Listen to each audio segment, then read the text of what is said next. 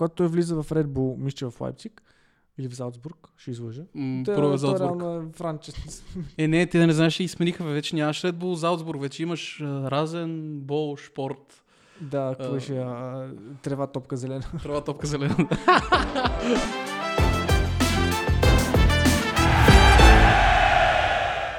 Здравейте, драги слушатели, в 29-тият епизод май не имало едно по време. Не знам как продължат ден си, тук много бързо случиха нещата. Здравейте тази вечер в поредното издание на нашия подкаст, който вече е в YouTube. Да, имаме в YouTube, там качваме най-интересни се сегменти от подкаста. Това е най-насеченото интро. Да, от това време, но като цяло. Да. Та, днес ще говорим по най-интересните теми, не от последната седмица, последните две седмици. Ще говорим за назначението на Ралф Рангник в Манчестър Юнайтед. Ще говорим за скандала с Златната топка. С скандала с Златната топка. И също така ще се опитаме малко да разгледаме защо Лидс се представя толкова слабо този сезон и наистина задължително е да играеш красив футбол във Висшата лига в момента, за да... Не го казах хубаво и това да я. Да, т.е. тезата е, която в последния епизод обсъдихме, т.е. загатнахме, че ще обсъдим. Възможно ли е да оцелеш във Висшата лига, ако играеш сух футбол, така се каже? Ако играеш 9 човека на гол линията, тип това, което преди Жозе Морино правиш, и дали въобще можеш да се развиваш на тази основа вече във Висшата лига и всъщност дали мотивът сам Алардайс не е от живелица вече? Да, много хубаво каза. С кое предлагаш да започнем? Аз мисля, че най-удачно да почнем с, може би, най-скучната тема, която ще е за Лидс и... за Лидс и това, което каза ти. Да. След това да продължим с Манчестър Юнайтед. Накрая завършим ударно с един дълъг и красив ран за Златната топка. Та, въпросът. Отживелица ли е дефанзивния футбол за по-малките отбори? И можеш да оцелеш само с дефанзивен футбол. Да, аз ти го задавах като въпрос да започнеш. Ами, според мен, да. Мисля, за съжаление, тази ера вече във Висшата лига приключи. Като последните нейни издихания, така се каже, са Бърнли. До някъде. Да. Може би Шон Дайш е последния треньор, който се опитва да играе този... Прагматичен, сух, класически английски футбол. Те и заради това реално на Бърнли винаги си им казва, че те са най-английски отбор, защото мениджър им е англичанин, собствените са им англичани, те си са последните собствените англичани в тази международна лига. Да. Имат ужасно много англичани в състава си и като цяло залагат основно на местни момчета и самият Дайш мисля, че има няколко кръчми, които са на негово име в Бърнли. Но да, мисля, че той е последен, който се опитва да го прави това нещо, играе с класическото 4-4-2, но генерално си мисля, че вече би станало все по-трудно да се оцелее по този начин в Висшата лига, просто защото другите отбори стават все по-силни в нападение и някакси ти винаги ще се пропукваш. Мисля, когато играеш нещо много силни атаки, почти винаги ще се пропукваш. Аз да надградя на това, аз не смятам, че само е заради само Висшата лига и като цяло в английския футбол. Просто тая ера на прагматичния футбол си отиде. Както виждаш сега, Рафа Бенитес се мъчи в Евертън, Жозе Морино се мъчи в Рома. Тези, които преди 10... И в Тотнам, да.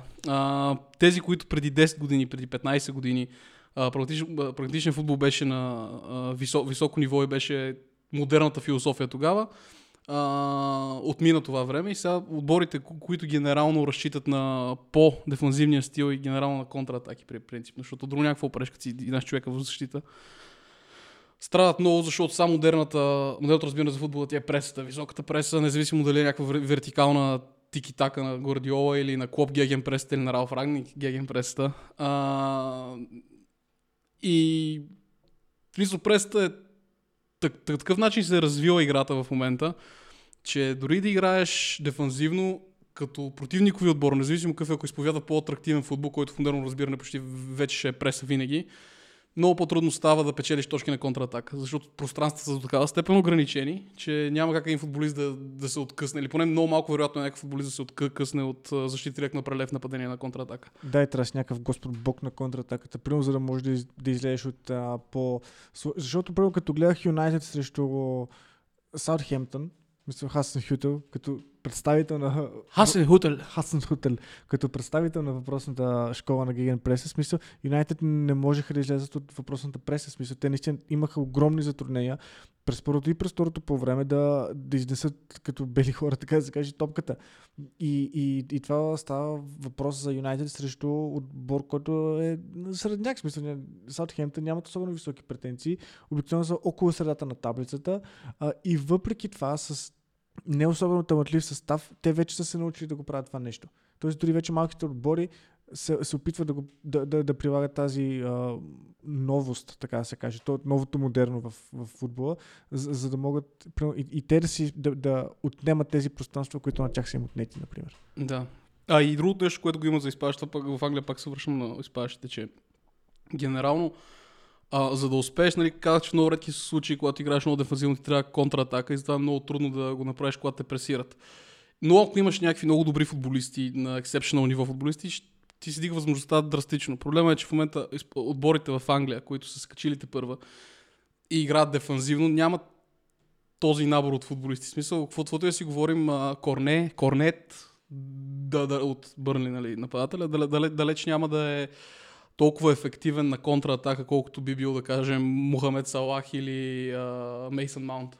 Примерно, защото по по-високо ниво е тук да премина към Лидс, че на Лидс аз не смятам, че страдат от този синдрома на втория сезон. Аз смятам, че просто в момента Биелса е толкова напреднал тактически, че няма футболистите, които да могат да изпълняват тези... Защото Лидс играят атрактивен футбол и имат сериозен шанс да изпаднат този сезон. Но просто заради... Да, дам като пример, че липсата на качество в футболистите, независимо какъв стил изповядваш, много се изиграва ролята и особено ограничаваш още повече шансовете, ако решиш да се защитаваш срещу отбори, които... Защото топ 10 знам, Дейвид Мойс не мога го прилича като някакъв много пресиращ менеджер в момента, но реално всички отбори от топ 10 до голяма степен пресират. А за да успееш се спасиш, според мен, нали, като изключим тия старите максимум, че те направи 40 точки, трябва да биеш директните си противници, които за изпадането, и трябва да вземеш максимален брой точки от 8 до 15 позиция, примерно. Да вземеш не победи, но... Да, и да имаш добра форма от дома. Да.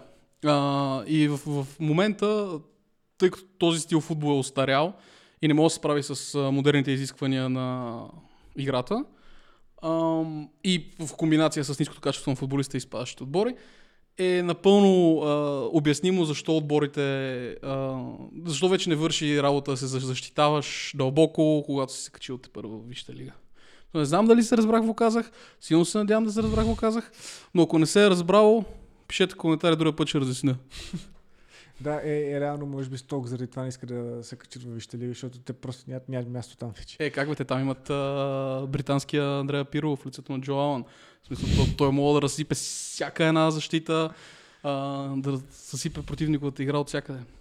Но да, и с Биелса сега за Лидса още малко да кажа, че според мен за Биелса... Онен гледах на Питър Крауч подкаста и Патрик Банфорд беше при него.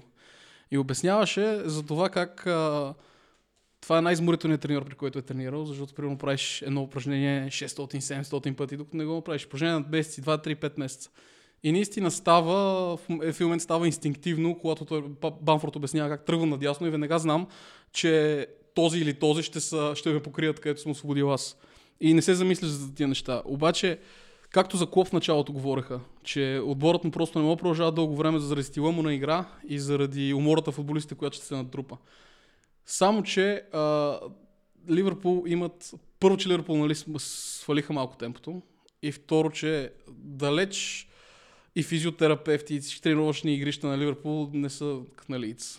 И затова според мен Лидс в момента страдат, защото тренировките на Биелса изморяват изключително много футболистите и самата липса на качество в Лидс в момента ги възпрепятства много да успеят да надскочат това, което направиха миналия сезон. Защото отбора на Лидс, като се замисля, има само Двама, може би, World Class футболисти потенциално, Рафиния и Калвин Филипс. И Патрик Банфорд, естествено. Не го забравих. Той вече е World Class. Ами да, и до някъде може би онзи Родриго, който дойде от Валенсия. Да. Аз мисля, че и той е доста, но рано да. Има го този целият момент. Между също това, което като си говорим за дефанзивния футбол, прави впечатление през последните години, как в футбол в момента успяха да наложат и в Англия, също, основно чрез Тухел, успява да се наложи схемата с трима защитници, която по принцип се смята за дефанзивна схема. Защото между той почти се опитваше да налага още преди да е модерно. И с трима защитници и халфбекове, но понеже хиляда пъти сме го казали, той нямаше халфбекове тогава, той нямаше бекове генерално, имаше един Дани Роуз и до някъде Трипиер, но да. И всъщност една дефанзивна на пръв поглед схема, която е с така наречените петима защитници, реално се превръща в свръхатакуваща система, защото халфбековете реално са си направи втори нападатели. Да. Защото аз във всяка една ситуация, примерно, когато съм гледал Челси на Тухел, се оказва, че Рис Джеймс излиза на голови позиции по-често от който и да е друго крило. Да. И включително и примерно в матча от Чемпионската лига срещу Ювентус, който той буквално играеше като един вид хем е десен защитник, хем е дясно крило. И реално в модерната игра се получава така, че бековете са сигурно най-важните футболисти на терена за един модерно играещ клуб. Така се каже, тип Сити, Ливърпул, Челси и така нататък. И си е... Но аз това замислих кой е първи почнах да налага, защото благодаря на фентези това си го спомням. Аз дори нещо една от стратегиите на фентези, като играе да намеря защитниците, които са в фентезито, които играят като халфове реално. И кой го наложи първи път в Челси Маркос Алонсо? Морино ли беше или Конте? Когато равно Маркос Алонсо играеше, за първи път имаше, вижте ли го видя някакъв бек, който вкарваше константно, асистираше константно. Мисля, че беше Конте. И аз мисля, че беше Конте. Тогава беше заедно с Виктор Молзес, бяха двамата по... Май да, и мисля, че имаш един матч с Тотнам, който той Алонсо буквално ги разсипа тогава. Мисля, че беше полуфинал за FA Cup и той май направи примерно гол асистенция и вкара от прексоблада. Не, нещо такова. Абсолютно уважае това, което казах, но образно казано. Да, и то точно тук да се върна на това, че отборите, които се защитават дефанзивно смисъл, и да си знаеш човека в защита, и да чака само и да пада, който да излезе напред. При положение, че бекове до така степен, модерните бекове са тренирани кога да излязат напред, кога да се върнат назад и толкова са дрилнати, че тотално омаловажава възможността на един солов нападател или двама дори да са, да успеят да се откъсти и направят нещо сериозно. Да не говорим, че и самите вратари в модерната игра вече всички са суипари и могат да играят с... Важният елемент при тях да могат да играят с крака. И футболист от ниша класа нападател, като се изправи срещу някакъв много добър вратар, които вижте лига са колосално много добрите вратари, е много трудно да успее да вкара гол, както... Няма виж много такива голове от изпадащ отбор. И според мен много в момента се променят очакванията и разбирането на изкачващите се отбори за оцеляване. Защото преди беше точно само Алардайсовото. Влизаш директно в отбора, целта ти е 40 точки. В момента имаш 6, трябва да направиш 40. Правиш някакви къси хиксове, доколкото можеш срещу големите отбори и срещу директните съперници ги биеш. Това е основното нещо, като ги биеш с по най-възможно варгалския начин. Едни изхвърлени топки напред, един гол и после 10 човека в защита. Докато в момента няма... Не виждам как този футбол може да се... да продължи да бъде релевантен, поне на този етап. Да, и можем ли да приемем като паметната плоча на този футбол единственото изпадане на Сам Алардайс от Висшата лига? Да. Миналия сезон с Уест Бромвич. Защото аз много добре си спомням, имаше един епичен сезон. Не помня, той дойде зимата в Кристал Палас. Мисля, че този още Йоан Каба играеше в Кристал Палас. Спет николко отдавна било. Арсенал бяха претенденти за титлата по корза. Те пак ще дойде, мисля, беше към средата края на декември и Палас бяха в някаква омопомрачителна форма от 10 поредни загуби, примерно нещо такова, примерно те на Коледа да са били 10 точки под чертата и да са били с общо 4. Нещо такова беше. И те се спасиха. В смисъл, това беше едно от последните магични спасявания и то беше точно такова. Голове от основно от сипани топки в наказателното, голове от прях свободни удари и 0-1 в защита. Смисъл, и на мотото му е такова. Смисъл, дори да не вкараш гол, ако не допуснеш, печелиш точка. Да. Докато вече това просто не работи. Да, и сега замислих, както ти казах, имаше формула допреди 2-3-5 години за спасяване на отбора. В момента аз не виждам някаква формула. Всичко трябва да е някакъв блицкриг в момента, защото ако се защитаваш, шансовете ти да опазиш нулата са почти нулеви. Докато ако нападаш, може и нещо да се случи. И точно по тази причина не виждам как ще има някакъв вариант за отбор, който е излязъл просто за 0-0 всеки. Качил се отбор. Не разбирам, по-прагматично трябва да подходиш и да си гониш целите, обаче не можеш при положение, че масата от отборите вече играят един футбол, който ти е контрапункт на този стил на игра. И затова ми е интересно кой ще е следващия революционен менеджер, нали? Може би Брентфорд в момента го показва, защото Брентфорд играят доста офанзивен футбол. Те много лесно преливат от защита, много нападение. Има мачове, които не помня май с кой играха от големите.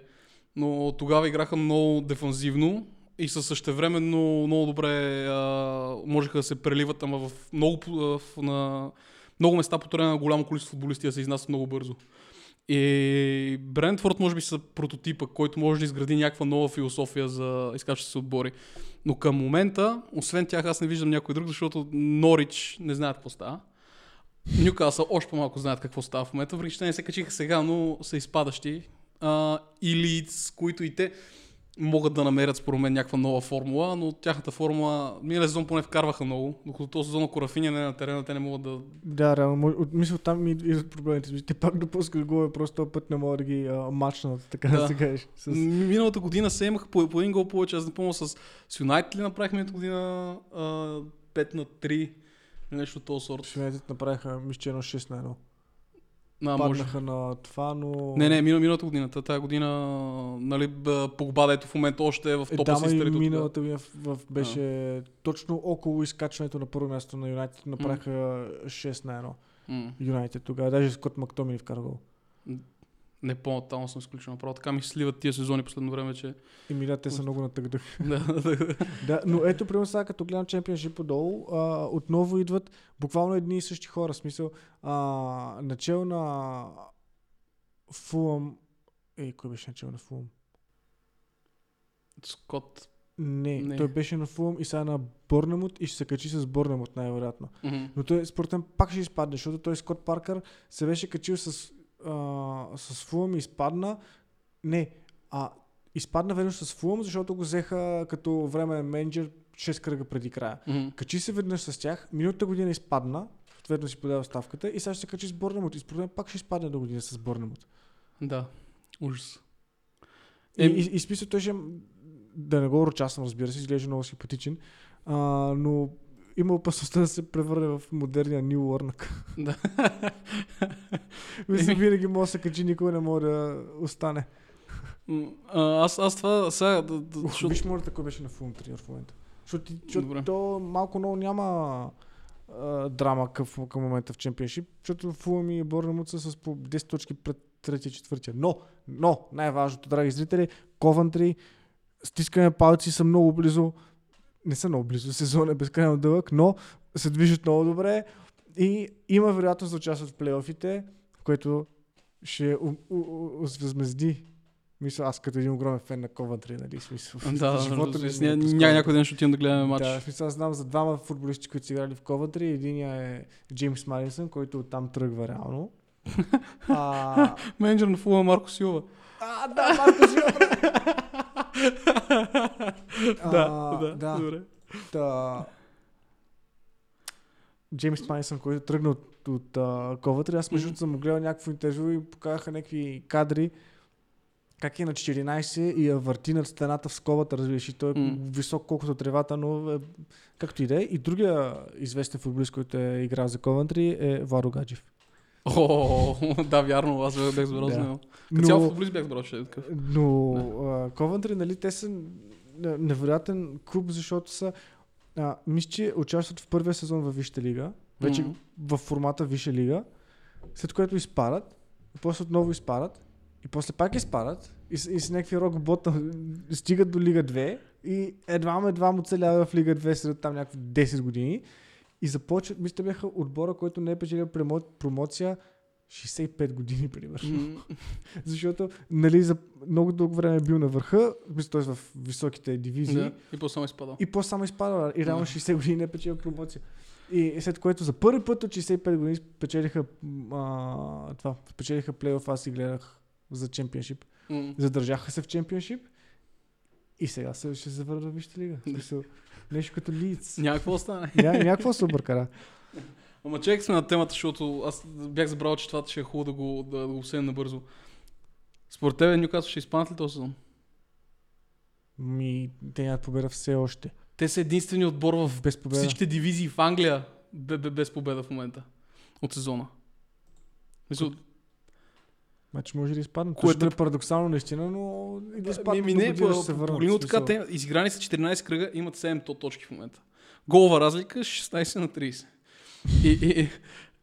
И аз тук сега се чудя дали ще могат да се спасят, ако направят огромна. Защото януари месец ще дойде. Въпросът е, че те трябва да изкарат точно има още 6 кръга май до януари месец.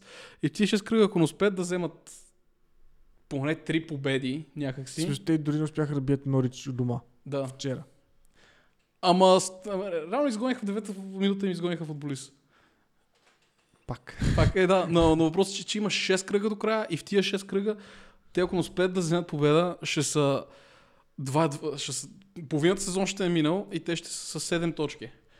И януари месец, дори да вземат цял нов отбор, този отбор няма как да бъде щикован, подготвен. И ти не мога да купиш големите звезди в момента, не защото са изпадащи най-малкото. Стикован. На щик отиваш на война с щика. Ага, да. А стик какво? По 15. Добре, хубаво, разбрахме се. А на тях в момента им трябват дървари, бойци, реално. Мисля, че Стиковам ще се излъжа, но мисля, че Стиковам идва от Стик залепвам. Да се... Ага. Добре, ще трябва да проверим. Предполагам, може да не е така, но да. Що път да не се излъжа? Следващия път, да, реално може да си проверим и това имената в Urban Dictionary, за да сме топа. Ма ти не знаеш, ти нямаш Инстаграм. Така, Нюкасъл, дори да купат 1 кг футболисти януари месец. Изяйте 1 кг футболисти, че може ли? Да, какви искате? ЛХ или дъб? Турбичка искате ли? Не, ще си ги ритам към нас. Ще им трябват бойци, като цяло, които да имат опит в Висшата лига и знаят как се спасяваш. Ако им трябват бойци, ще ги щиковат. Ще ги щиковат, да, добре, хубаво. Та смеш, колко време ще влачим? Продължаваме. Разговаряй. Говори, не мисли. Аз казах, да каквото имам да казвам. Моето мнение е, че Нюкасъл ще изпаднат. Да, ще бъде епично. Но така ще са най-богатия клуб в две лиги. Най-богатия клуб в Европа и в Чемпионшип. Най-добрата втора дивизия. И няма да има... И това е другото. Но па ще им щупат краката на стока. Те няма да се качат според мен. За ако изпадат. Поне до година няма веднага да се качат. Да, те арабите са такива. Продаваме ги. Обясни ми колко... И майка ще се завръща през това. Директно слагат разператите на Sports Direct Arena. Искам, бак. Ама, да, не ги виждам да се спасят. В смисъл, ако не стане нещо радикално следващия месец. Но не виждам да стане нещо радикално. Ако изпадна чемпионшип, това биде, ако изпадна чемпионшип, никой голям футболист няма отиде там. Никой. И пак ще опрат до Райан Фрейзър, Калъм Уилсън, Луис Грабън и всичките останали... Дуайт Гейл. Анди Керол. Анди Керол, между другото, отишъл да играе без пари в Рединг. Ще го вземат за първи година Анди Керол, да се върне в Нюкасъл, откъдето тръгна и ще успее да стигне нови висоти. Но да, аз мятам, ще изпаднат. Ти мяташ, ще изпаднат и минава към другата тема? Да. Надяваме се изпаднат, не? Да. Добре. Добре, хубаво направихме. Тази темичка малко по-дълго стана, ме ми хареса. Те бяха много. Да, ама като цяло хубаво ги увихме като свински черва. Точно така. Да. Мисля, като ние вурчета в бекон. Точно. Ако не бяхме яли, ще ми стане сладко. Yeah. Но да продължим с Рангник. Рангник. Не, говорим за Геген преса и модерен футбол. Да, какво говорим за Геген преса. Клоп каза, с това ще започна онзи ден, като го питах какво мислите за Ралф Рангник като менеджер в Англия, той беше много лошо, защото поредният добър менеджер е в Англия, което е факт. И той... Аз мятам, че това беше първият умен ход на ръководството на Манчестър Юнайтед от... Ай, не 2013-та, ама от... Гордо тогава. Да, добър ход. Въпреки, че това смятам, че те могат грандиозно да го сърти това. Да. И умното е, че в момента на тях това им трябваше. Трябва им менеджер, който свали цялото напрежение от тях. Този сезон според мен трябва да го пише тотално бегал.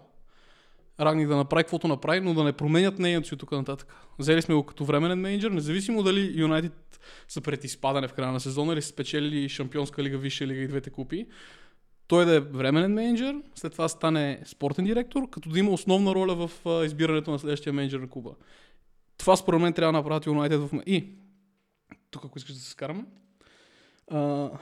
Роналдо трябва да бъде резерва и да се пуска след 75-та минута. Да влиза така. Реално Роналдо въобще не може да се защитава. Да. Мисля, той е буквално... Съмно е в първи клас, ако ще въпрос за защита. Оня ден срещу Челси имаше един момент, той беше точно на края на самия матч, който Рудигер не успя да вкара това положение. Да. И тогава мисля, че топката беше в Маунт, примерно, ще излужа, но Маунт мисля, че я подаде към Пулишич или Пулишич я подаде към Маунт, не съм сигурен. Но самия момент на подаването, Роналдо трябваше да покрие Маунт и той просто седеше на едно място. Роналдо, това му е било... Просто трябваше някой да му крещи и човека! Нали? И да те посрещи на място. Та, първо за ръководството и за Рангник. Така, от една гледна точка, това ръководство е способно да съсипе абсолютно всичко. Да, окей. От друга гледна точка, и от основните проблеми на ръководството е, че назначава хора, после на тия хора или са слаби, за некои недостатъчно компетентни за въпросната позиция, или не им се занимава достатъчно. Но бидейки назначени, те разполагат с известно време да си покажат некомпетентността, както примерно Оле. И както каза Голдбридж, Оле наистина е талант, защото успя да съсипе този отбор.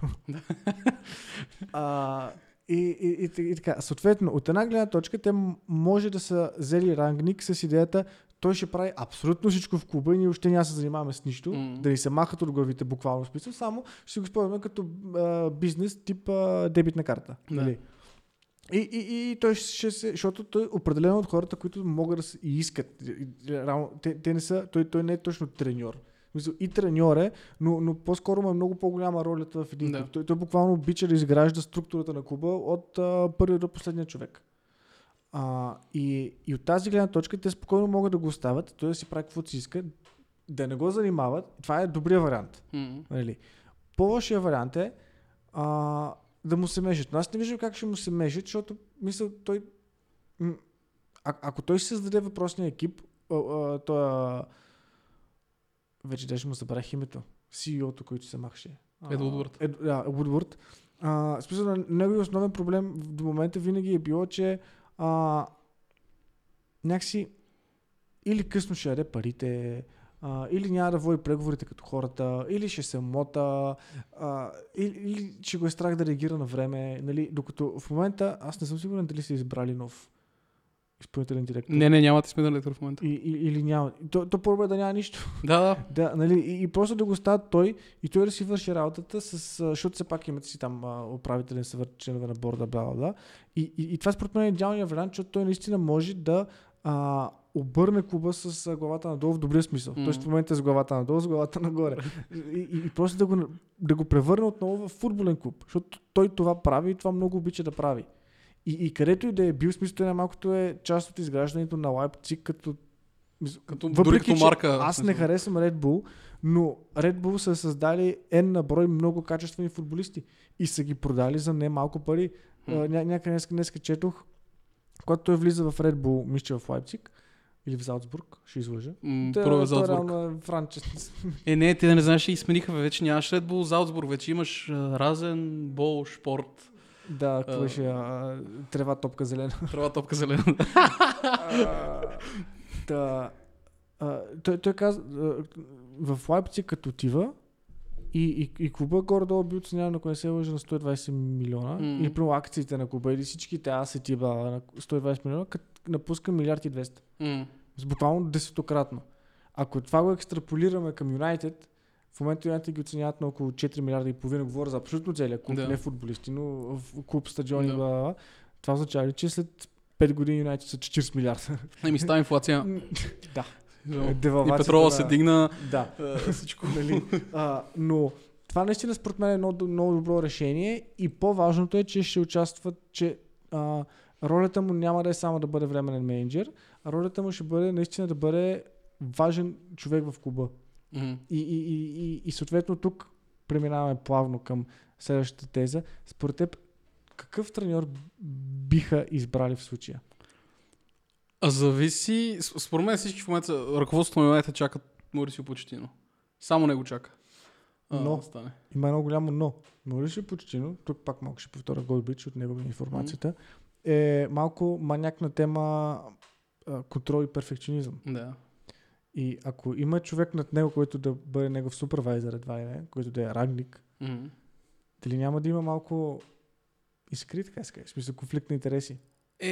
Сигурно. И съответно, примерно, не би ли било по-логично, ако примерно Рангник работи с един млад изгряващ... И ще кажеш как ска, Юлиан Нагелсман ли ще кажеш?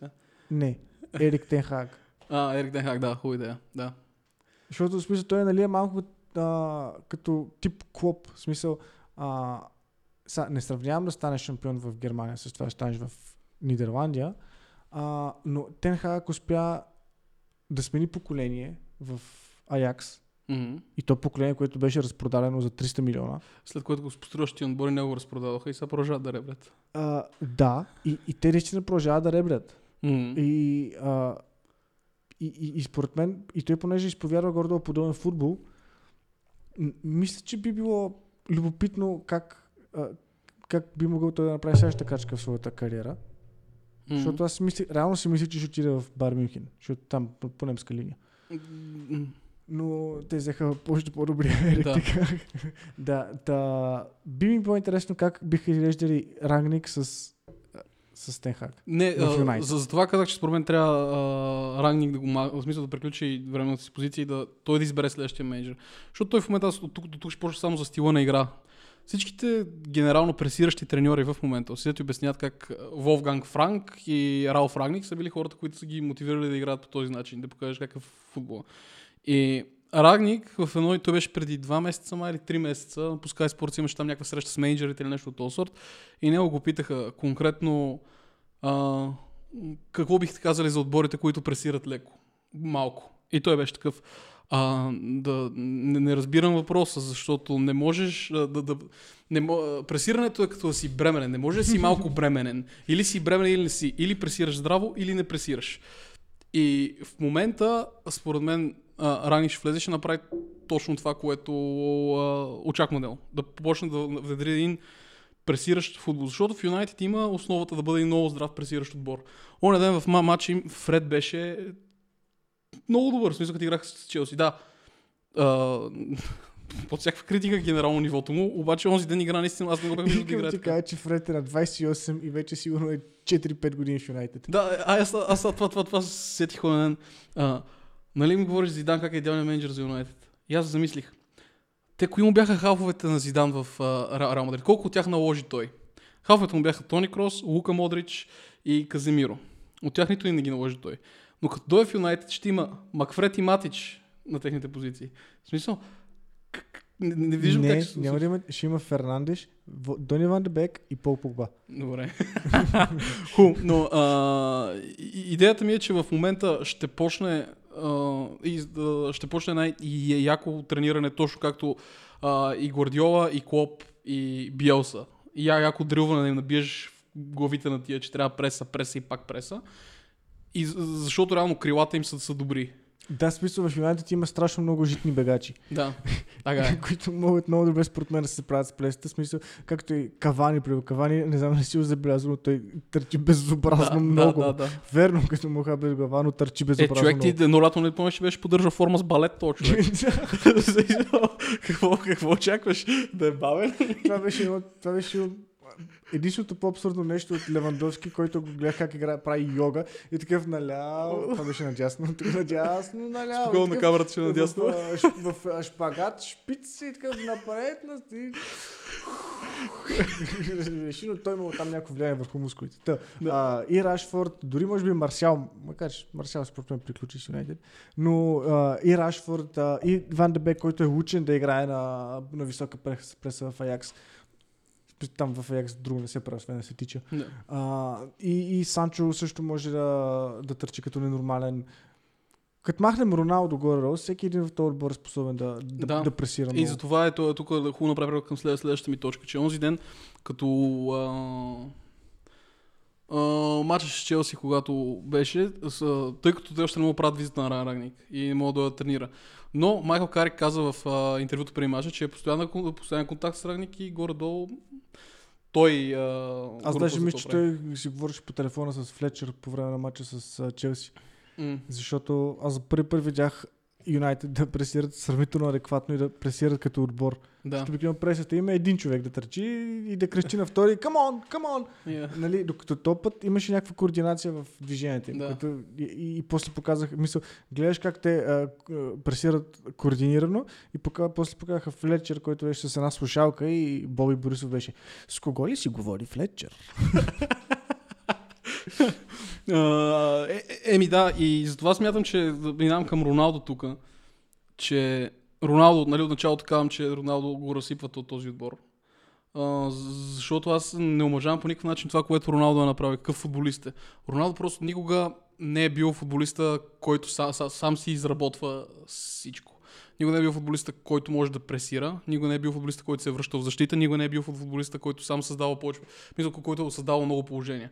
Генерално в Реал Мадрид имаше лукса да разполага с желязна халфова линия, да разполага с желязна защита, като изключим Куртуа в първия му сезон. Но имаш... И чай, той фана една или две години от Куртуа, другото беше и Касиас. Не, Касиас 2013, Кехел Навас, да. С Касиас... Той е в Реал Мадрид от 2009-та. Да. Но Касиас 2013-2012 се махна, с Морино те изпокараха. 3 години е бил с Касиас, това е бил 5 години с Браво и след това... Не, по едно време беше той, Диего Лопес. Ма и с Навас игра няколко сезона. Няколко световното 2014 го взеха. Да, но факт е, че беше заобиколен от отбор, който наистина беше направен, в смисъл, играеше за Роналдо и им създаваше такива положения, защото аз не се съмнявам в момента, ако отборът е достатъчно добър и креативен да захранва Роналдо постоянно с топки, що ще вкарва? Аз съм сигурен, че го прави. Проблема е, че... Да, и между другото, знаеш, прекъсвам, докато Роналдо беше там, безумяваше по 10 на гола на сезон и примерно 15 асистенции, в момента има по 30 гола на сезон и 15 асистенции. Да. И всички бяха такива, Бензема играе с номер 9, защо не вкара Бензема, и после се махна Роналдо и Бензема почна вкара и съм... Може би заради това. Да. И това аз в началото нарекох Роналдо като заразата, като вирус в Юнайтед, защото, ето виждаш го, Роналдо като го ставиха резерва, Санчо игра заедно с Рашфорд. Двамата по крилата играха много стабилни, наистина знаеха какво правят, знаеха къде да станат и как, при положение, че сигурно са имали 3 преса тренировки. Нали? Санчо поне в Борусия имаха там, играеха такъв футбол експанзивен, но в Юнайтед това нещо го нямаше. И сега Роналдо много ще остане. Първо, дори Роналдо да прием, че може да се научи да пресира и стане супер. 36 години. Какъвто и атлет да е, не го виждам да може 90 минути да пресира. В смисъл, при положение, че никога не го е правил. А Роналдо имаше нещастието, нали, което е много голям лукс нещастие, такова да е, че си тренирал все при прагматични мениджъри. Мисъл, Мауриньо, Бенитес, Зидан, който Зидан имаше таланта поне в... особено в купите, защото сам купите съм гледал генерално. Когато трябваше да си затвори мача, знаеш как си затвори мача, когато трябваше отбора да нападаше и много добре играеш отбора, но генерално никога не е попадал на мениджъри, които са точно само един план имаме и то план е да натискаме до откат. Винаги е било... Да избушим кочината.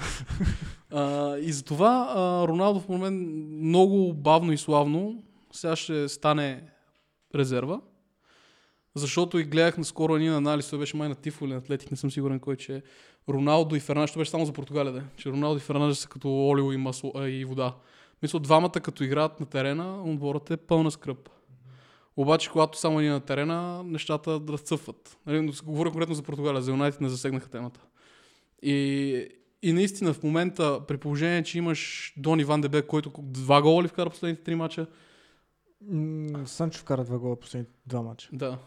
Но Вандебек мисля, че 1 гол вкара, но не знам, за мен това е едно от най-големите престъпления срещу футболист.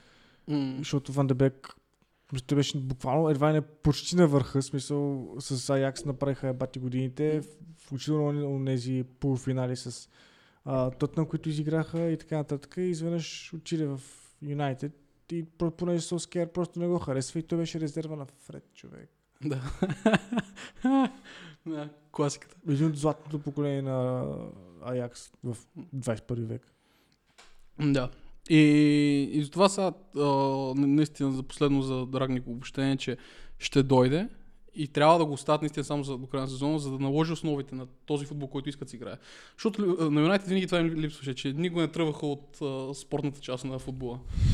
Сега според мен Рангник ще почне от спортната част тук, само на терена ще бъде основно. Ще натиска футболистите да играят модерен футбол, както в началото очертахме какво е модерния футбол. След което ще премина нагоре да малко да стегне структурите на самия клуб. Но и той да избере менеджера, нали? Не съм, според мен е идеалният вариант, че е Нагелсман за Юнайтед. Ти беше писал на стали, че Нагелсман ще е в Сити, невероятно. Да. Ама... Освен ако не е някакво 15 години в Байерн Мюнхен. Реално, ако не беше отишъл в Байерн Мюнхен, сега щях наистина вярвам, ще отида в Юнайтед, защото... Но Байерн Мюнхен не мога да остави. Смисъл, Байерн Мюнхен, освен че играеше стративен футбол, за разлика от ПСЖ, всяка година има потенциала да стане европейски шампион. И подобно на ПСЖ си гарантираш трофей. Мисъл... И е буквално един от най-най-най-добре управляните клубове в момента. Да. И мисля, че имаше една статистика, че Байерн Мюнхен са буквално най-постоянният клуб в Европа, защото имаха нещо от сорта на 8 четвъртфинала и 4 полуфинала, примерно в последните 10 години в Шампионската лига. Мисля, буквално лето нито един клуб не го е правил. И това едва ли не е постоянно. Да. От 2010-та насам. Той между това, Ули Хионес имаше много изригна, че английските клубове са самозабравили и казва, за нас не е проблем да даваме, ако решим да направим билети като в Англия, защото средният билет в Германия е 27 евро май, да, докато в Англия средно е 60. И ние мога да искаме по 80 евро на билети да даваме милиони за футболисти, мултимилиони за футболисти, но не е това начинът, по който се правят нещата. И за това наистина се надявам, не заради това, генерално за Юнайтед, че... Чакай преди да завършиш, да направиш така обобщението. Има един друг момент с Юнайтед и това са защитниците, защото нали, при висока преса, в крайна сметка, ако някой се отскупни, ти трябва някой по-бърз от Хай Магуайер, както в Ливърпул, примерно Ван Дайк, защото Ван Дайк е голям, но и бърз. И диеш в Сити. И диеш в Сити, да. А в случая Варан ли ще бъде бързия в защита на Юнайтед или ще търсят нов защитник? Не знам, това ми е много странно, защото примерно, те в момента се оказват с 4 защитници, но аз поне не виждам нито един от тях да може да кажеш да е това трябва да е 100% титуляр. В смисъл, може би Варан, но аз Варан винаги съм гледал като човека, който играе до Рамос. И в смисъл, лесно е да играеш до Рамос. Защото той винаги, абсолютно винаги Рамос ще те покрие. И в мачовете, в които Рамос го нямаше през последните няколко сезона, Варан и Начо, примерно, и когато трябваше Варан да е стъпал в защита, не се получаваше много добре. И ако не се лъжим, че той ми избуши оня четвъртфинал с Сити или осмина финал с Сити. Не помня аз. Имаха един... Даже мисля, че го гледахме на един банкет с тебе. Дето направени скандални грешки в защита. И смисъл не съм сигурен, че Варан е основният защитник, който трябва да имаш в защитата и да е лидерът. Защото примерно в Сити, те поимат няколко такива смисъл, защото и Стоунс може да бъде такъв, и Диаш е такъв категорично, Ван Дайк, но нито Магуайер го виждам като такъв. Магуайер е някакъв супер свит човек. Не, нямаш. Аз това, не помня в кой епизод от подкаста говорихме, че за мен философията ми за защитници, винаги имаш един защитник, който е лидера, който казва на другия прави това, прави това, а другия просто рендето. Да. Силните в Реал Мадрид, примерно, когато бяха Рамос и Пепе. Примерно. Да, точно кака Ренде си... В Ливърпул имаш винаги лидера Ван Дайк и освен това Клоп особено този сезон ги сменя. Не, смисъл, който да сложиш до Ван Дайк е се тая. Да, така и в Сити е така, и в момента и в Челси е така с Тиаго Силва, който като сложиш да защитим на него. И Рюдигер. Да. Рюдигер малко сега за последния път ми падна в очите, ама като цяло в последния матч, но генерално върши. Но генерално да, той също много добре и прави някакви 50 метра рейд с топката. Но ето, примерно, пише дори един Рамос, в момента е на път след 6 месеца без футбол да измести Кимпембе от титулярно място, при положение, че имат 10 години разлика. Така, но просто на Юнайтед им трябва такъв футболист в защита. И аз не знам дали ще могат да го намерят от някъде, защото задължително трябва да... Нито Линделов е такъв. Значи Линделов и Бай приема са, така се казва, резервната двойка, нали? Защото Бай си има задължително една грешка на матча. Задължително Линделов в същото смисъл, той много си пътяга. И честно казано, повече им прилича на кандидат доцент, отколкото на футболист. Но да, и нито един от тях не е. Магуайер, пак казвам, за мен най-скандалното решение беше той да е капитан на този отбор, защото той е последен човек, който трябва да бъде капитан на този отбор. В смисъл, кой му беше капитан в Лестър? Уес Морган. И Джейми Варди. Не, в смисъл, да, окей, да, сванах. Да. Мисля, Джейми Варди е перфектният капитан, в смисъл, някакъв убър орк. Да. Магуайер не е такъв, в смисъл, той не е капитан. И затова смятам, че е нелепо да се натаре на Магуайер, Фернандиш и Роналдо и Магуайер да има капитан. Да. Но да, въпросът ми от всички тези глупости, които изговорих, ще пострада ли много защитата на Юнайтед, която предполагам ще е с доста по-висока линия, защото все пак не може да имаш 60 метра между халфовете, които пресират и защитат. Мисля, някъде да седат на... Мисля, не може да са 6 човека в защита на наказателното поле. И ще търсят ли нов човек в защита, защото излезе новината с черни, че Рангник за 100 милиона бюджет за... харчените, поне там може да си харчат колкото си искат древим. Да. Те даваха 400 милиона на Оле, подявайте на Рангник, трябва да 4 милиарда. Но и ще търсят ли друг защитник или ще се концентрират върху търсенето на дефанзивен халф? Защото те и такова нямат. Да. На Юнайтед им трябва 3 неща, за да успее според мен отбор да стане наистина потенциално добра пресираща машина. Трябва да има един централен защитник, който може да играе с крака, който Хари Магуайер не може да се превърне в такъв. Посмъртно не мога да спорим. Защо? Матча с Уотфорд не ти ли го доказва, брат? Нека си не успя да ме убеди. Ще им трябва един класически футболист тип Котва, разбираш, да им дърпа цялата халфолина, тип Фабиньо, тип Фернандиньо. Такъв и ще им трябва един пресиращ нападател. Независимо, в смисъл, защото нито Кавани, нито Роналдо, защото и двамата са възрастни генерално, дори да станат супер пресиращи футболисти не могат. Тимо Вернер според мен ще е идеалният вариант за Юнайтед. Тимо Вернер може да пресира, познава се с Рангник. Да, мисля, че той го взема в Лайпциг от Вернер от Штутгарт. Да. И това са трите неща, които им трябват. И вече сега като почне да тренира самия отбор, се види кое най-много ще има нужда. Но като цяло смятам, че нуждата им в момента, до лятото смятах, че им трябва повече полузащитник, дефанзивен. Но сега като гледам Хари Магуайер този сезон, Макфред ми се струват като доста стабилни спрямо Хари Магуайер. И затова според мен Рангник ще види как ще тръгне отбора тук, като той пристигне и като види кой футболист как може да се адаптира и какво да направи. И със сигурност според мен януари месец се фърят за... зависимост от пазара, да е. Вече имаше предложение за това Мадуя Идара от Лайпциг. Той беше на 23 дефанзивен халф. И интересното между другото с това. С каква схема ще се играе? Това също ми е много любопитно. С 4-3-3 ли ще играе? Елхичката, както аз. Мисля, тук правим много девели спекулации, защото според мен Рангник си знаеме какво ще иска да играе, ще иска да пресира. Въпросът е за какъв начин ще пресира, защото и на самата тренировка. Той си види вече като се появи на терена. Хари Магуайер има някаква възможност, за да може да играе с 3-4-3 с някакъв диамант средата или да играе с 4-3-3. Но според мен задължително отборът ще е с трима отпред, трима халфове и вече дали ще са трима защитници в линия или ще са четирима, като бековете излизат напред. Не е ясно и това ще стане вече след... да, също ще им трябва също и десен бек, защото с Бисака просто не стане. Бисака е добър да отнема топки. Бисака не мога да напада, само че... Извинено, значи на мен Бисака, аз началото като го гледах и бях вау, то влиза всяко едно единоборство като истинско животно, смисъл гледа, отнема по 28 топки на матч. Но после прочетох един цитат от Неста или Малдини, ще излъжа, но да приемам, че е от Неста. И той беше казал, ако трябва да отнемам топка, значи вече съм сбъркал. Да, окей, да. И ти си такъв, ти го върна в първи клас. Да. В смисъл, къде отиваме? Люк Шоу, в смисъл, трябва Рагник да си дойде да си види самия отбор. Защото според мен Люк Шоу далеч се представя под нивото, което очаквахме след това европейско, което направи. Ето, след всяко силно европейско всички се дънат. Но ще видим. Може би вече е готов за раптъп на темата. Да, приключваме и да минем към следващата. Да, горе-долу сме обнадеждени за някакво нормално. Но, всъщност, последен штрих. Да. Най-интересното е, че двамата най-добри треньори в момента в света, които са Гордиола и Клоп, техните двама идоли са в същата лига, един вид. В смисъл, най-силно повлияните, така да се каже, защото нали, за Гордиола се обясняваш как е ходил при Биелса, преди да вземе работата в Сити, ако се лъжа. Да. Клоп при Рангник. Да, така е. Много любопитно.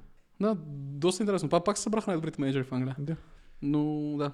И тук вече минава към... Само почти да се прецака с тия французи, ама това... Той дори трофей не може спечели там, качество ни езък, пропилян талант. Тъщи е лиглив чигага да стане бърко. Да. Неща. Добре, минаваме към златната топка. Като ти говорим за Париж. Ти говорим за Париж и златните топки.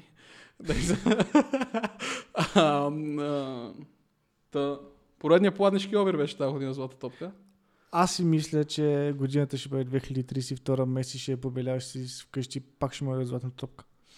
Аз допреди 3 години, всяка година направо чака златната топка да дойде и като... Беше си като събитие в живота ми. Сега си гледам, правих си пуканки, всичко беше магично. Но мен реално всичко ми се брекна, когато Модрич за златната топка. Тогава просто всичко се срина за мен. Пак беше по-заслужено от последните две на Меси. Да, несъмнено, но златната топка, аз в мен си мислех как мога да стане релевантна тази златна топка пак. Защото в момента аз не знам на какъв принцип гласуват хората, дали ще се заместни с футболен право да гласуват. Феновете няма никакъв глас това гласуване като цяло. Селекционерите на отборите, менеджерите на клубите. Един журналист мисля, че от държава имаше някаква така схема. Да, въпросът е, че ги избират. Че се избира на някакъв много субективен принцип според мен. И златната топка и Франс футбол се превърнаха в американския сенат. Мисля, с толкова много лобисти. И това ми се отвори очите с Реал Мадрид. Точно дето тогава Роналдо направи с Модрич. Роналдо тогава направи много стабилен сезон. И очаквах да я вземе. Само, че Флорентино беше такъв, ще идеш в Ювентус, сега ще ядеме на Модрич с неговия сребърен медал от световно първенство. Заслужи, от всякъде заслужи. И затова в момента Барселона и Реал Мадрид ще ги наравнят на най-големите лобита в УЕФА. И то тогава при Модрич и Роналдо беше по-скоро кой се е представил проблем световно, защото те мисля, че тогава спечелиха и двамата в Реал.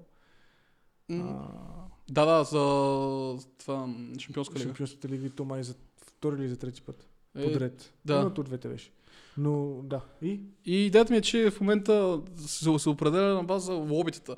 И единственият вариант, в който тази златна топка да бъде релевантна, е да се гледа само чисто статистика. В смисъл да няма друг вариант. Я се гледаш ки дивизия, не си ми гледаме, защото според мен е много по-значимо някакъв футболист, примерно като Айван Тони, дето миналата година вкара една труба голове в Чемпионшип, успява да качи в висшата лига, да ги чи висшата лига, този сезон продължава вкарва, не е толкова, но продължава да вкарва.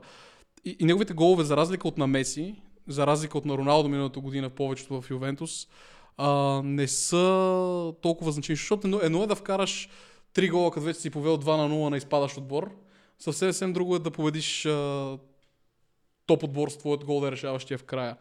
И трябва да се измисли някакъв вариант, положение, че в момента има толкова развити статистически звена на всеки клуб и така нататък.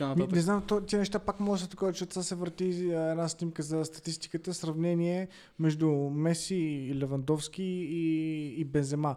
И според тази статистика Меси ги пръска от всякъде. При Меси има 2200 точни паса, Левандовски има 700 точни паса. Ама каква е позицията на единия, каква е позицията на другия смисъл? Еди колко си има, еди колко си отнети топки, Бензема колко отнети. Бензема играе деветка, смисъл, къде търсиш отнета топка от Бензема? Смисъл, той Хендерсън има повече отнети топки от Бензема. Смисъл, той сигурно Джо Алън има повече отнети топки от Бензема. И статистиката пак може да се използва, защото пак примерно статистика за защитници, статистика за полузащитници, да, статистика за апарата. И за това го имаш в момента. Затова смятам, че златната топка трябва да се закрие и да почне да си играят по махалите всички. Mm-hmm. Защото или, имаш примерно, отбор на годината. Не ти е нужно. Да, и примерно да имаш в полузащитник на годината, да. Такова, или да раздаваш нападател на годината и така нататък. При мен, аз при много се кефех, защото имаше имаше години, в които нали, подред беше, докато не застъпиха Меси и Роналдо, който беше супер тъпото. Всяка една година почти я печеше различен човек. И там се ги пълно Роналдиньо, Канаваро, Кака и така нататък. И горе-долу беше нали, някаква такава амалгама, не само от много добра статистика, но и от това, което ти каза. Но много по-разширено. Влиянието на отбора, на човека върху отбора. На футболиста. И или като махнеш този футболист в отбора, къде ще да е отбора в случая. И примерно ако вземем, за мен винаги това е било най-важното, защото нали, Милан, онзи Милан, с който Кака за златна топка, беше брутален отбор. И там всеки един заслужаваше златна топка в този състав. Обаче Милан даваше оня специфичен, така наречен, мен много ме дразни, но все пак X-фактор, нали, или щипка магия, така да се каже, който абсолютният стълб на отбора. Нали? Едва не е смисъл, всички са огромни футболисти, но един е малко над другите. И в случая това е Кака. Или примерно, когато Канаваро взе златната топка, защото нали, с неговата игра в защита, тогава Италия станаха световни шампиони. Има някакви такива принципи, Роналдиньо, когато взе златната топка. Има такъв принцип нали, на влиянието на човека върху отбора, защото е ясно, че на това ниво всички са огромни звезди и по един или по друг начин всеки заслужил златната топка. Но въпросът е да откроиш точно онзи човек, който наистина има огромно влияние върху отбора и е помогнал. И в случая, първо, аз си ядосах ужасно много заради факта, че не дадоха на Левандовски златната топка за 2020. Че това наистина беше абсолютно пред те тогава, просто понеже не могат да дадат на Меси, да, не. Или на Роналдо, повече на Меси и просто няма да дадем на никого. В смисъл, извиняйно, Левандовски мисля, че беше един от първите, които става голмайстър във всеки турнир, в който участва. Спечели абсолютно всичко с Байерн Мюнхен, спечелиха го по абсолютно безапелационен начин и то с онзи груп секс, с извинение, който причиниха на Барселона и то след супер гадния корона сезон, дето той преди това беше съпринал с 35 гола, почиваха по средата на нищото и после вкара още 20 гола. Да. Се, нали? Абсолютен изрод беше тогава. И решиха, че за какво да му дадем златна топка, защото е бил на късна сезона, брат. Разстига. И при тази година аз много си мислех, защото нали, отбора на сезона, Челси, но в Челси няма човек, който така се открои над абсолютно всички. Да. В смисъл, окей, Хавърц вкара на финала, но Хавърц не беше толкова основна фигура. Жоржиньо, но Жоржиньо някакси той с... Мисля, Канте според мен беше по-важният човек. Канте беше по-важният човек за Челси от Жоржиньо. Да. Обаче пък Жоржиньо спечели европейското с Италия. Обаче в Италия пък нямаш един, който... Какво спечели европейското с Италия? Той изпусна дуспа на финала. Именно, в смисъл... Примерно там според мен Инсиния беше малко така се открояваше от всички, но там всеки вкара гол. Те имаха някакво 8 гол мачто на това европейско. В Англия, примерно в Ман Сити беше някакъв най-силен футболист, беше Диеш. Обаче Диеш не може да... Мисля, загубиха финала. Спечелиха леко колебливо, според мен, висшата лига и някакси не може да дадеш на Диеш, плюс това или на Де Бройне. Просто тази година беше пълно с отбори и с футболисти, които всичко беше тупарт с положението. В смисъл не можеш да откроиш някой. Примерно на мен най-голямо впечатление, сигурно ще ти прозвучи субективно, но все пак ми правеше Бензема. Не, Бензема със сигурност е... Защото той наистина някакво на 35 години, той буквално влачеше Реал Мадрид на гърба си по едно време, защото ако наистина не беше Бензема, примерно те някакво половината точките ни щяха са наполовина. По едно време наистина той беше пандемия от контузии в Реал Мадрид. Той имаха 11 човека контузии. Начал Сазар. Но той беше единственият, който не се беше контузил или беше контузен за 2 седмици или нещо от този сорт. И въпреки това влачеше Реал Мадрид на гърба си и имаше много, много по-голямо влияние върху сезона на Реал Мадрид, отколкото Меси върху сезона на Барселона. И в крайна сметка Реал Мадрид бяха на едно съдийско решение, обективно погледнато, от това станат шампиони. Там в матча с Севиля, дето дадоха дуспа за Севиля, не за Реал Мадрид в последните минути. И това, което каза сега, мен ме наведе на следната мисъл. Ти имаме каза на смешка, нещо, което Меси постигна този сезон е да фалира Барса. Да, да. Също. Докато Меси, смисъл, окей, аз го възприемам като един от най-талантливите футболисти, които най-вероятно някога ще гледам. И в това отношение според мен е по-добър от Роналдо. Но Роналдо е по-работохолик от Меси. Да. И с друг вид характер. Но това въобще не става въпрос за Роналдо и Меси. Но при Меси това, което ме дразни наистина, е, че много от топките са му ги дали за общи заслуги, а не за добър сезон. Не, според мен това тръгнах, че е фалирал Барса. Заради всичките спонсорски договори, неща, които са свързани пряко и непряко с Меси, както и с Роналдо, тия златни топки им се дават като бомбони. В смисъл, дават се, защото едно е футболистът спечелил златната топка, да ти е глобалното лице на компанията. Не виждам каква е компанията, ако ще да е за производство на презервативи, ти промени изцяло облика. Едно е Джорджиньо, представи си, Джорджиньо печели тази година златната топка и става лице на най... Кой освен фен на Челси и на Италия го интересува Жоржиньо? Докато Меси, цяла Южна Америка без Бразилия, цяла Европа Роналдо. Всички просто в такъв момент си създали имиджа Роналдо и Меси. Да, но има едно друго нещо, ще контрирам. Иньеста, който според мен заслужава не една, а поне две златни топки. Да. Той спечели с Барселона всичко, след което отиде на световно, спечели световното, вкара победния гол в продълженията. Да. И пак не беше достатъчно за да спечели златна топка. И пак я дароха на Меси. Мен най-болезненото нещо ми е от Шнайдер 2010 година. Да, и Шнайдер 2010. Той спечели требъла тогава. Игра финал на Шампионска лига и на световно игра в Южна Африка. Да, но го загуби всъщност. Точно тогава загубиха от Испания. Да, всъщност и тогава могаха да дадат или на Шнайдер, или на Иньеста. Да. И дароха на Меси. Да. Отново от нищото. В смисъл, освен това, примерно да приемем, че този сезон, генерално смисъл, като махнем Копа Америка, която Копа Америка вече 12 се играе всяка година, и то за мен е, мисля, аз не мога да приема, че Меси с Аржентина, който е един от двата отбора, не силни, а отбора, в 10-те отбора в Южна Америка, да имаш една Копа Америка и това да се счита за някакво огромно геройство. При Меси момента не е Копа Америка, при Меси момента беше световно. Да. А той не го спечели. А беше длъжен, защото имаха никак не слаб състав. Мисля, играеш с Ди Мария и Гоин Дибала. Мисля, това само на първо четене. И той трябваше да спечели световното. А спечели една кирлива Копа Америка в последния при положение, че загуби 3 финала преди това. Или 2 финала, включително изпускаше решаващи дуспи. Нали? И пак му даваха златната топка. Мисля, на първо четене мога да седя за поне 3 футболисти, които не са получили златна топка заради Меси.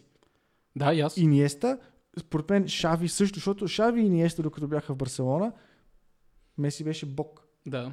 Както Шави и Иньеста ги няма в Барселона, Барселона нямат финал в Шампионска лига. Имат. Когато направи смисъл сезона с Суарес и Неймар 2013-14. Тогава нямаше ли вече Шави? Изрък, нямаше ги. Не, беше останал май... Шави май беше останал само. Но той не беше. Иньеста приключи с Барселона преди 3 години. Значи обратно, Иньеста още продължаваше. Да. Но въпросът е, че в ония сезон реално движеща сила бяха Неймар и Суарес. Да, смисъл, тази година дори Суарес я заслужаваше повече, защото стана шампион с Атлетико Мадрид и реално половината им голове той ги вкара. Не, нямате. Те са скандални, самата подредба е скандална. Ти каза Бензема, аз ще каза Салах не може да е седми. Да, Ливърпул имаха покритен сезон миналата година, обаче Салах ако съдим Салах по критериите, които съди Меси, Салах трети сезон подред е топ 3 на футболиста в Висшата лига, ако не е най-добрия футболист в Висшата лига за последните 3 сезона. Сега е седми. Кейн стана голмайстор в Тотнам. Да, да, за Кейн тотално забраха. Да знам Кейн въобще на кое място е човек. Той е извън топ 10. 24-ти примерно или 21-ти. И то след това европейско, което направиха и Англия. И да.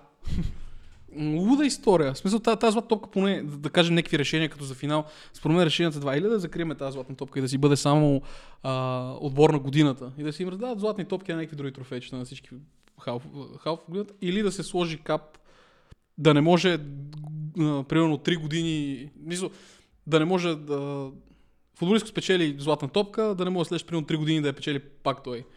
Не, нещо е такова.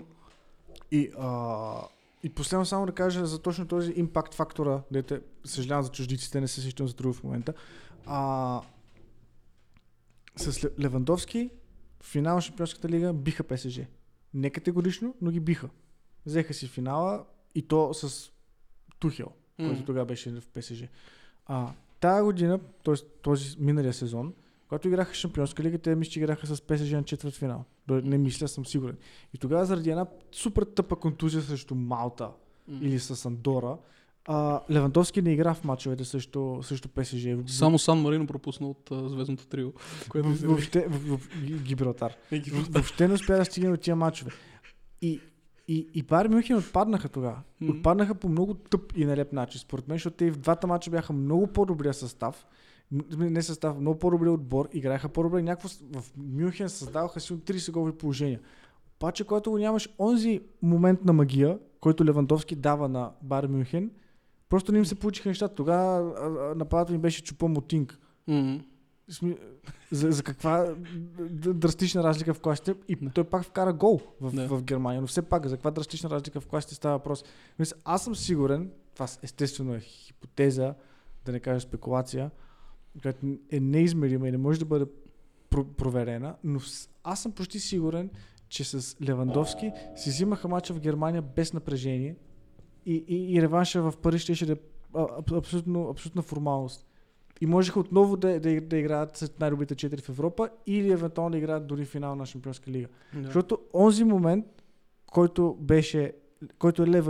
е Левандовски, защото те винаги супер много са го обвиняли, че някаква каруцарска лига, Бундеслигата, супер лесно да вкараш 6 гола на Гройтер Фюрет, не знам си какво, не знам си що, но като видиш статистиката, реално във всеки успех на Байерн Мюнхен извън каруцарската Бундеслига, той има огромен принос. И винаги е бил топ фактор в както оня път, който вкара 4 гола на Реал Мадрид, още в Борусия. Мисля, той е също е от тези футболисти за големите мачове. И тогава го нямаше срещу ПСЖ и Байерн Мюнхен не успяха да бият ПСЖ и да продължат напред. Но ПСЖ си бяха с Неймар и Мбапе, а Левандовски не беше в Байерн Мюнхен. Да. И ето е разликата. Мисля, това е тънка разлика, един вид, но е разлика. И той само заради това заслужаваше поне да му да дадат за миналата година. Да, но аз не знам. Просто не разбирам, защото и другото, което е, нали, след 10 години ще се каже, Меси е с 7 златни топки, примерно Роналдо е с 5 златни топки, Меси отпадна от ПСЖ, като мисля, те ги смачкаха. Да. То беше супер безславно отпадане. Предната година беше онова унижение от Байерн Мюнхен с 8-2. Преди това беше унижението от Ливърпул, преди това унижението от Рома. От Рома, да. И за всички тези мачове липсваше характер. Да. Характер, който Меси не даде на Барселона в случая. Да. И наградата, каква е златна топка? Стига. Да, не е сериозно. Но няма, трябва да закрием това нещо. Да, и най-малкото да ги бяха оставили с по-равен брой златни топки двамата. И да се приключи, най-малкото да няма... Не, аз ти казах, Роналдо се махна от двете най-големи лобита. Са някой да лобира за него в Франс футбол. Да, ма сега катарците лобират за... Тоест, Мбапе може да спечели златна топка. Там ще да е по-окей. Да, че само е така за финал по тази тема, че ми стана интересно, защото никой не гледа френско първенство, трябва да си някакъв, или живееш в Франция, или си от да гледаш. Но ми стана интересно, искам да погледна, защото последния път като гледах, Меси нямаше, кой знае, в смисъл нямаше гол реално за... Аз го гледах хора не също Сен-Етиен и изпусна няколко много хубави положения и накрая май даде асистенция или... Да, даде асистенция на Ди Мария. Също Сен-Етиен, които са предпоследни, ги води Алан Пардио. Не Алан Пардио, Клоп Юел. Чайче, там са такова, 101 секунда. Има ли го? Да, Меси в ПСЖ има 1 гол и 3 асистенции до сега. Като са изиграни, колко кръга? Като са изиграни 16 кръга. 16 кръга. И това го има, играва вече половин година. Половината от периода, за който тази златна топка ще трябва да се награждава. Да приемем, че ми година, когато беше взел да фалира Барселона и поне там играеше и вкарваше голове. Добре, дай му. Втората му половина от годината има един гол. Какво добре те завършиха трети? Трети завършиха, да. Но Меси миналата година имаше сравнително добра голова разлика. Хубаво си вкарваше головете. И в смисъл, огромен е спада от първата половина на годината и втората. И тази златна топка пак отива при него. Не мога да го разбера. В смисъл, по никакъв начин не мога да го разбера, не мога да намеря някаква логика в това. И момент си мислех, добре, сега ако дадат право на феновете да гласуват и те, то ще бъде същото. Защото цяла Южна Америка, защото Роналдо и Меси в момента са най-следваните футболисти в социални мрежи и глобално. И примерно, когато Роналдо напусна Реал Мадрид и отиде в Ювентус, имаше някаква огромен спад на последователи на Реал Мадрид в Инстаграм и огромно качване в Ювентус. И просто да дадат право на феновете да гласуват, трябва да бъде, ще бъде ситуацията същата. Всеобщото избирателно право никога не е добра идея. Да, така е. Съгласен съм. Но това проблема тук пак, че в случая пак гласуват хора, които са професионалисти, нали? Това се занимават професионално с футбол. Да. И не мога да го разбера.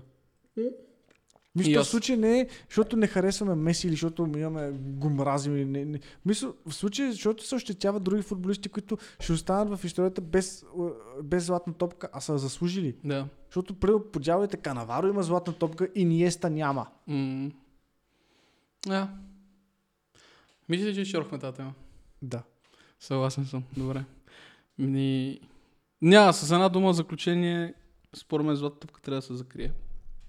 Дате дали не направиха някаква алтернативна. Не знам за това за какво. Мисля, че бяха направили някаква алтернативна награда, дето Роналдо мисля, че е спечели, защото не беше спечели нищо друго и му е дал. Май той се организира така през фирми. Да, уникално яко. Ма не, даваха я в Саудитска Арабия, пак беше. По едно време паралелно... Не, в Катар. Беше, че по едно време имаше паралелно, нямаше златна топка по едно време. Дори не се казваше така, защото не имаш някакви проблеми с лицензиране или не знам. Това беше отдавна, това беше... 2006-2007 нещо, защото мисля, че беше. Не, 2006 беше Канаваро. Да, добре. Хубаво. Но това е един, значи не мога да ти кажа 2005-та, кога спечели. Не съм сигурен 2007-та, кога спечели, но 2006-та знам, че е Канаваро. Да. Бях много впечатлен, брат, и съм такъв брат, как защитник. Как аз нямах с брат в финала на Италия 2006-та, смисъл беше уникално яко.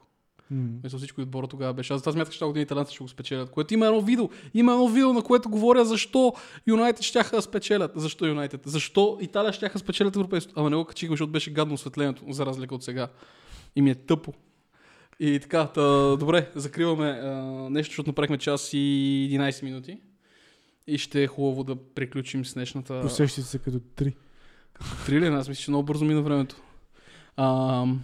Добре. Както вече казахме, има ни и в YouTube вече най-интересните теми. Подкаста ще бъде качен в Spotify първо и после ще качим и определени видеа и сегменти от днешния епизод и в YouTube. Може да ни гледате, като там лайквайте, шервайте и сабскрайбвайте. Казвайте на своите приятели. Да, и не само и на семейство, ако искате може да кажете. И това е. Следващия епизод ще бъде сигурно след покрай Коледа, защото ще бъде специален коледен епизод, който ще говорим като миналата година за някакви по-коледни темички и ще бъде по неспециализирано би го нарекал. Но тъй като ние... оплетко се Денис, моля да продължи, какво искам да кажа. Не мога да спрещи толкова се оплета как. Как? Добре, хубаво. Ако приема, че сме щафета, ти тази пръчката просто има метна някъде. И зари в пясъка за троен скок. Добре, разбрах, следващия точка е коледен. Точка след сигурно 2 седмици. Удивителен. Точка запитая. Добре, закриваме. Преди твоето пожелание. Бъдете здрави. И лека, и мека.